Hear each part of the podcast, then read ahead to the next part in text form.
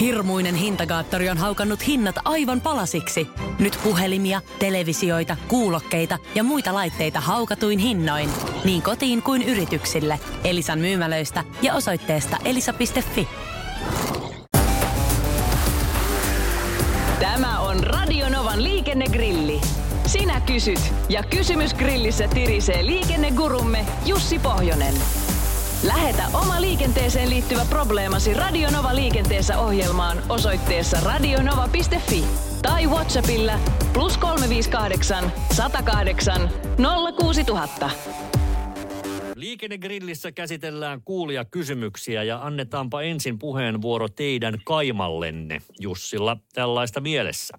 Voiko kuka vaan siviilissä oleva henkilö, on se sitten poliisi tai kuka vaan, niin lähtee seuraan autoa ja mittailla sen nopeuksia ja sen takia se, mikä ajaa se toista autoa, niin sen takia lähtee niin kuin kortti pois sen takia, että toinen ajaa ylinopeutta perässä samaa nopeutta. Mielenkiintoinen kysymys. Onko eteesi tullut tämmöinen tilanne? Ei mulla, mutta yhdellä tutulla kävi justiin näin ja se oli kyllä vapaalla oleva poliisi, mikä ajoi samaa nopeutta perässä. Niin onko oikeus ajaa samaa nopeutta perässä? Niin, kuis on?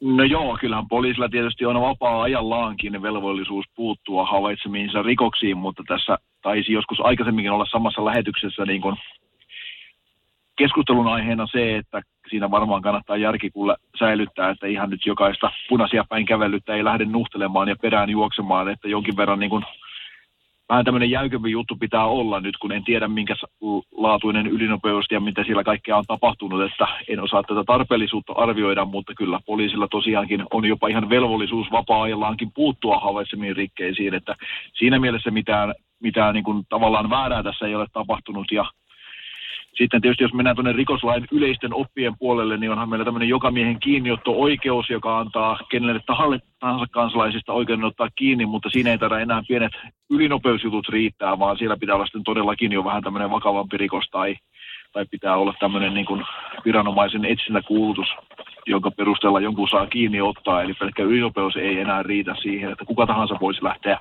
kansalaispidätyksiä tekemään. Tämä selvä.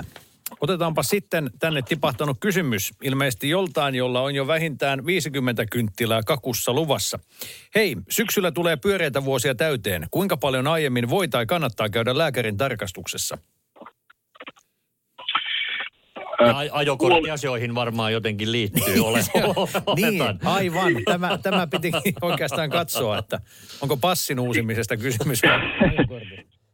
No joo, mikäli passin uusimista on kysymys, niin kannattaa mennä varmaan mitä pikimmiten, koska olen ymmärtänyt, että aikamoiset jonot lienevät taas tuolla poliisilaitoksella. Mutta siis ajokortin lääkärin tarkastusta varten puoli vuotta ennen määräaikaa tehty lääkärin tarkastus katsotaan ja voidaan lukea hyväksi. Eli kauhean paljon aikaisemmin sinne ei kannata mennä ja muistelisin, että siinä noin 4 kuukautta ennen tätä H-hetkeä, eli määräaikaa tulee ihan viranomaisilta tämmöinen muistutuskirjekkeelle, että kannattaa toimia.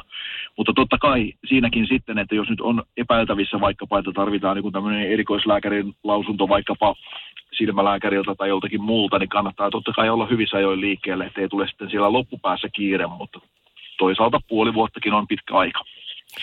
Otetaan tähän osuuteen vielä kysymys pientareista. Saako pientareella ajaa esimerkiksi, jos on paljon muuta liikennettä hitaampi? Riippuu varmaan siitäkin, ajaako moottori, moottoriliikenne vai maantietä. Terveisin sivistävä kiitos. Joo, ja riippuu vähän, että millä ajelee. Että jos ajelet polkupyörällä, niin polkupyörällähän pitää ajaa sitten pientareella, jos sellainen on. Mutta muuten ei kyllä moottorikäyttöisellä ajoneuvolla oikeastaan sinne pientareille ole asiaa. Eli kyllä moottorikäyttöisen ajoneuvon paikka on kaistalla. Tilapäisesti sitten voi mennä sinne pientareille, jos joku syyt edellyttävät ja se ei vaaranna muuta liikennettä. Että tätä ei lainlaatija ole tarkemmin eritellyt eikä ajatellut, mutta lähtökohtaisesti se, että ajaa muuta liikennettä hitaammin, ei ole syy jatkuvasti ajaa siellä pientareilla, vaan sitten jos ajaa muita hitaammin, niin sitten pitää vaan väistää ja antaa niitä nopeampia mennä ohi. Ja pienari pitäisi jättää niin kuin kevyemmälle liikenteelle, eli polkupyöräilijöille ja jalankulkijoille. Radio Nova liikenteessä Antti Haajanen ja Jussi Halli täällä ja liikenneturvallisuusasiantuntijamme Jussi Pohjonen siellä. On siis liikennegrillin aika. Hei vaan Jussi. No heipä hei. Olemme antaneet itsellemme kertoa, että sitten viime kuuluman sinä olet hieman kaivautunut syvemmälle juridisen kirjastosi kellariin ja ottanut jokamiehen kiinniotto-oikeuteen vielä lisää näkökulmaa. Kyllä, kaivoin Suomen laki 1 ja 2 ja istuin niiden päälle ja rupesin miettimään, että mistä onkaan kysymys. Ja nythän on kysymys siitä, että puhutaan yleisestä kiinniotto-oikeudesta, joka aiemmin tunnettiin tällä jokamiehen kiinniotto-oikeustermillä. Sinällään sisältö ei kovinkaan paljon ole muuttunut, vaikka nimi on muuttunut.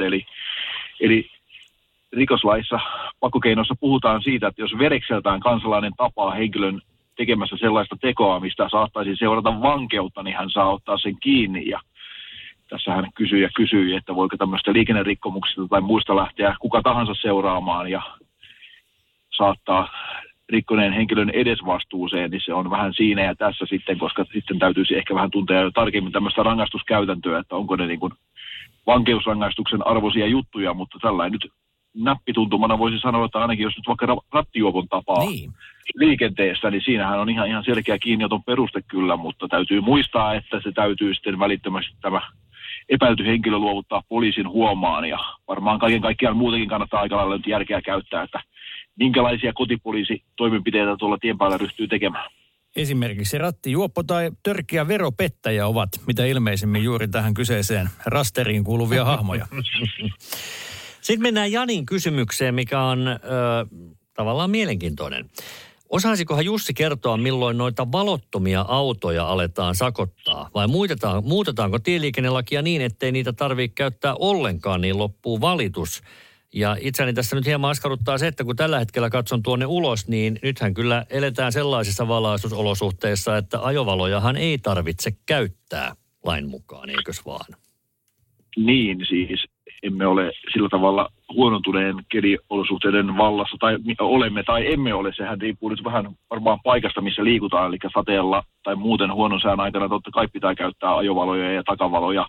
Muutenhan riittää sitten nämä niin sanotut päiväajovalot, että mistä on kysymys, kun on kysymys. Eli tietenkin siinä mielessä ihan ajankohtainenkin aihe, koska kyllähän niin kuin tämä tämmöinen valojen käyttö ja valotietoisuus omasta ajoneuvosta on välillä ihmisillä aika lailla hakusessa. Eli kun automatiikka on autossa lisääntynyt, niin sokeasti luotetaan siihen, että se hoitaa sen, eikä välttämättä tunneta niin tätä ajovaloautomatiikkaa ja sen toimivuutta. Eli tietysti toivoisin, että kaikki taas skarppaisivat ja olisivat itse huolellisempia, mutta totta kai myöskin valvovalta viranomaiselta toivoisin vähän välillä niin kuin tämmöistä ryhtiliikettä, että he voisivat ihan niin kuin vaikka huomautusmielessä pikkusen liputella näitä väärin valaistuja autoja sivuun ja sitten ohjataan niin kuin kuljettajaa, että hei, tiedätkö edes minkälaiset valot sinulla tällä hetkellä on päällä. Tai eivät ole päällä. Tämän ymmärrän, mutta tosiaan tuntuu päätellen siitä palautteesta, jota ohjelmaan välillä saamme, että osa ihmisistä ajattelee, että takavalojenkin pitäisi lain mukaan aina palaa. Ja näissä tämänhetkisissä valaistusolosuhteissa ei siis tarvitse. Mutta seuraavaan kysymykseen. Joka kuuluu näin. Novan eri radio-ohjelmissa kerrotaan kiitettävän usein liikenteessä olevista häiriöistä, kuten onnettomuuksista. Mikä siinä on, että aina joku kommentoi, älkää hidastelko siinä onnettomuuden kohdalla. Itse kyllä hiljennän ajonopeutta, sillä siellä voi olla ihmisiä työtehtävissä. Pelastajat, poliisi ja hinausajoneuvo. Teenkö väärin hidastaessani ajonopeutta? Pitäisikö minun siis nostaa ajonopeutta onnettomuuspaikalla? Kommenteista päätellen. Ehkä tähän voisi vielä perään kysyä, että jos pitää hidastaa, niin kuinka paljon sitten olisi syytä hidastaa? Joo, tämä on äärimmäisen hyvä kysymys ja terävä havainto kyllä tien päältä. Itsekin monella onnettomuuspaikalla ihan työtehtävissä olleena, niin siinä oli kyllä vähän niin kuin kahdenlaista ääripäätä. Eli oli näitä autoilijoita, jotka hidastivat sitten niin kuin turhankin paljon ja kaivoivat kännykkää ja kännykkäkameraa esiin, että saivat varmasti herkullisia kuvia sinne perhealbumiin. Sitten oli tietysti se toinen ääripää, joka ei hiljentänyt millään lailla, päinvastoin painoi vaan kaasua ja meni siitä, joka taas teki sitten niin kuin juuri täällä toimenpidepaikalla olevan henkilöiden työturvallisuudesta kyllä taas vähän hyvin kyseenalaisen. Eli tästähän pitäisi löytää se kultainen keskitie, että totta kai pitää niin kuin tilanteen mukaan olosuhteiden mukaan hiljentää ja sovittaa se nopeus, mutta ei saa turhaa tulppaakaan mennä sinne tekemään. Eli jos ei sinulla ole mitään osaamista eikä annettavaa sinne itse onnettomuuspaikalle, niin sitten vaan sillain sujuvasti siitä ohi, sujuvasti mutta turvallisesti ohi. Otetaanpa liikennegrillin päätteeksi ja herkulliseksi lopuksi vielä Eeron kysymys. Mikä on Jussin mielestä paras grillimakkara viikonlopun liikenteeseen? Oho, uskaltaako tässä nyt ihan tällainen niin kuin kaupallisella kanavalla lähteä tuotenimiä heittelemään? Onko se lienee synti vai...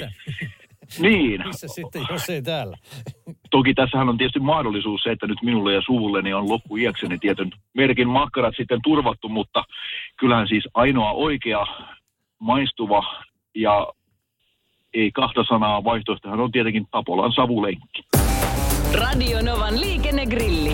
Lähetä kysymyksesi osoitteessa radionova.fi tai WhatsAppilla +358 108 06000. Ja nyt on tullut aika päivän huonolle neuvolle. Kysy tarotkorteilta, mikä korko sinun kannattaisi valita. Oi, kappas, aurinkokortti. Voit unohtaa kaikki korot. Keskity vain sisäiseen matkaasi. Huonojen neuvojen maailmassa Smarta on puolellasi. Vertaa ja löydä paras korko itsellesi osoitteessa smarta.fi.